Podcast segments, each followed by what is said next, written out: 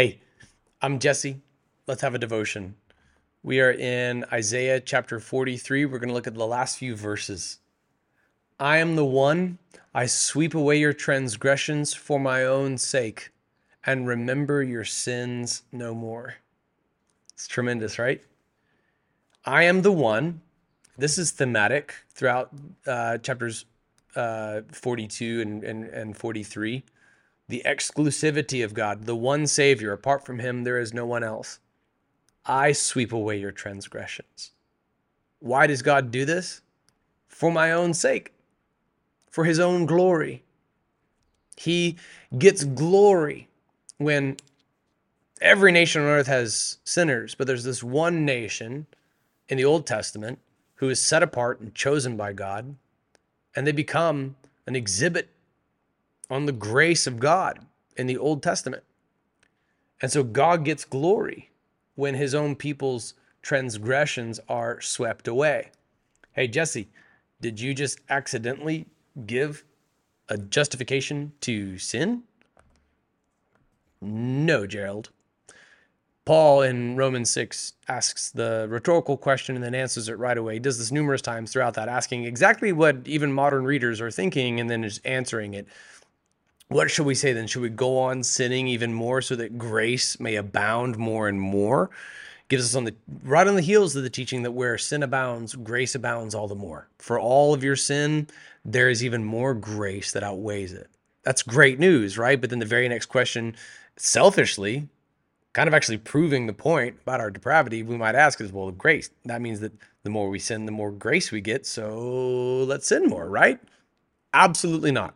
Paul says in Romans 6. You have died to sin, meaning you put your sinful self to death.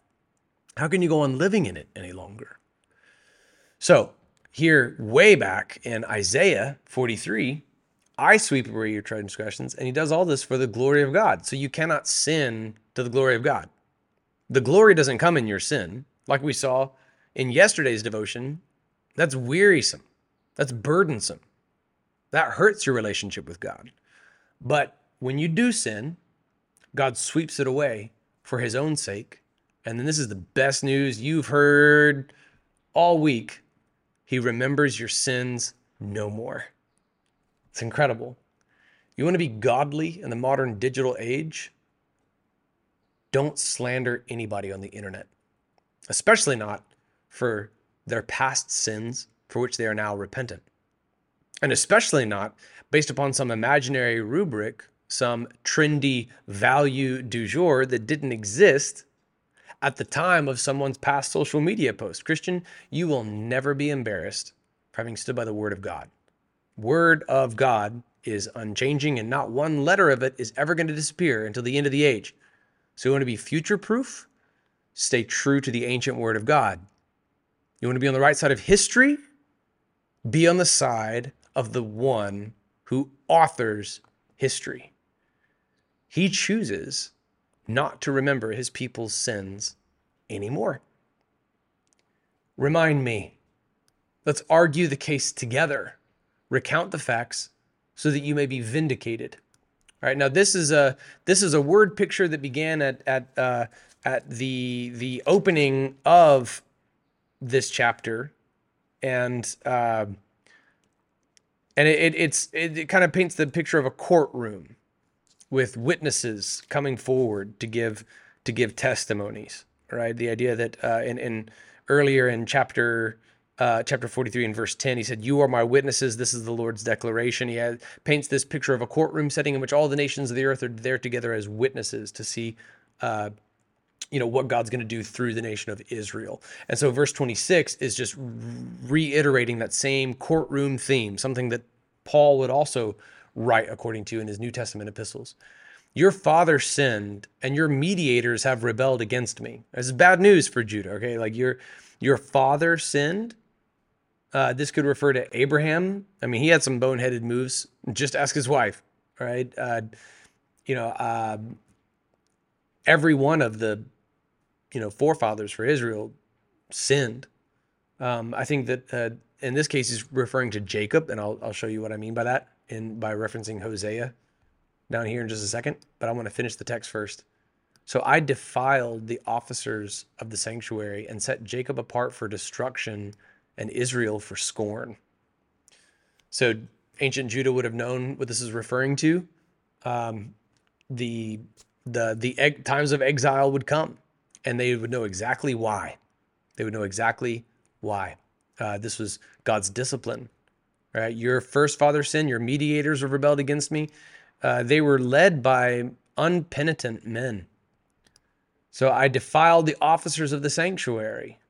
Right, just you think about Jesus' frequent use of the book of Isaiah and rebuking the leaders of Israel, the religious leaders, the Pharisees, the Sadducees, and set Jacob apart for destruction and Israel for scorn. They again, this was about the numerous exiles that that are uh, and, and and you know difficulties that Isaiah told uh, the nation of Judah was coming. Here's here's what I mean uh, when I when I say that this your first father sinned. Here's what I mean when I say that I think it likely is referring specifically to Jacob. Here's Hosea chapter 12. Ephraim chases the wind and pursues the east wind. It speaks about just futility. He continually multiplies lies and violence. He makes a covenant with Assyria, and olive oil is carried to Egypt. Okay, you want to talk about this this hardship, all right? The destruction, the scorn. Uh, Assyria was uh, was one of the enemies of, of ancient Judah, and olive oil is carried to Egypt, the former enslavers of the Jewish people.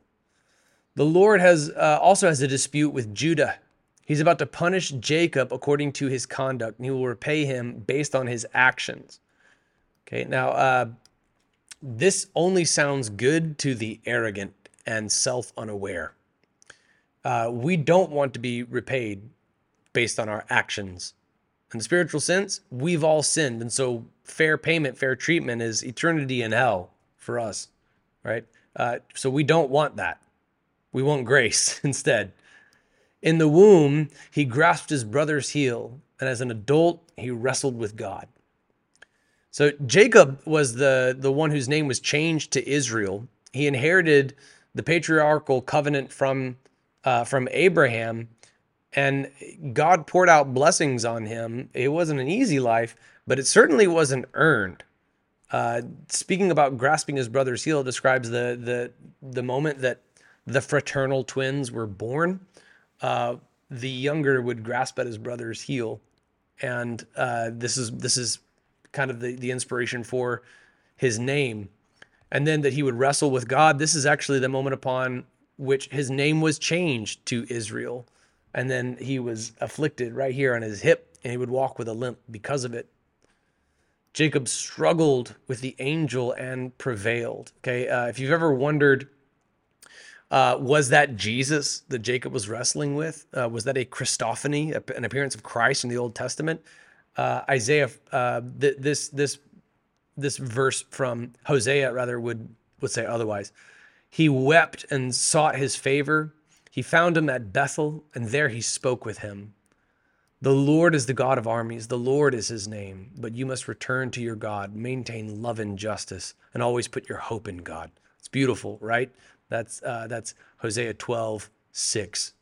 So this is a theme in, in the prophecies about uh, the sins of the leadership of, of ancient Israel and Judah, uh, uh, the priestly level, all the way up to uh, all the way up to the, the the patriarchs themselves.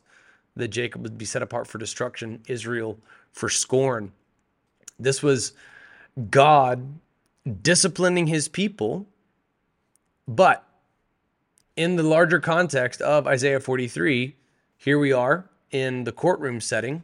Okay, we cannot vindicate ourselves. To vindicate, to be vindicated truly, uh, apart from the courtroom metaphor here, uh, would be to say like I was right, but then I was framed, I was misrepresented, I was bes- I was besmudged in my reputation. People bore false witness against me uh, they committed libel against me. And all the while, I knew that I was right, and then the truth will out that I was actually right all along. That is what it means to be vindicated. This is given almost as a reality check taunt. Okay, here you are with all the evidence stacked against you. Now try to try to vindicate yourself. All right, remind me as if you forgot. Let's argue the case together. But all of this comes on the heels of this beautiful promise in verse 25. I am the one, I sweep away your transgressions for my own name's sake. All right, for my own for my own sake, and remember your sins no more. God disciplines us for sin. Okay, just ask Jacob. But he does not remember them against us any longer. He throws them as far as the east is from the west. He drowns them in the depths of the sea. God does not afflict himself with amnesia. Right? God is timeless. We think of it in terms of memory, something that is capacitated by a physical instrument, the faculty by which we recall things. And it's subject to depravity, it's subject to entropy in a sin stained world. It's no longer the perfection of Eden. However, God needs no such instrument. He instantly already knows all things for all time, all at once, the way that we would describe it. So it's not that God afflicts himself with amnesia, it's that he chooses not to count them against you. It's beautiful, it's grace. And it's in the Old Testament. Take a moment to thank God for this beautiful truth that even though you've sinned, God would not remember your sins any longer. That, my friend, is all grace.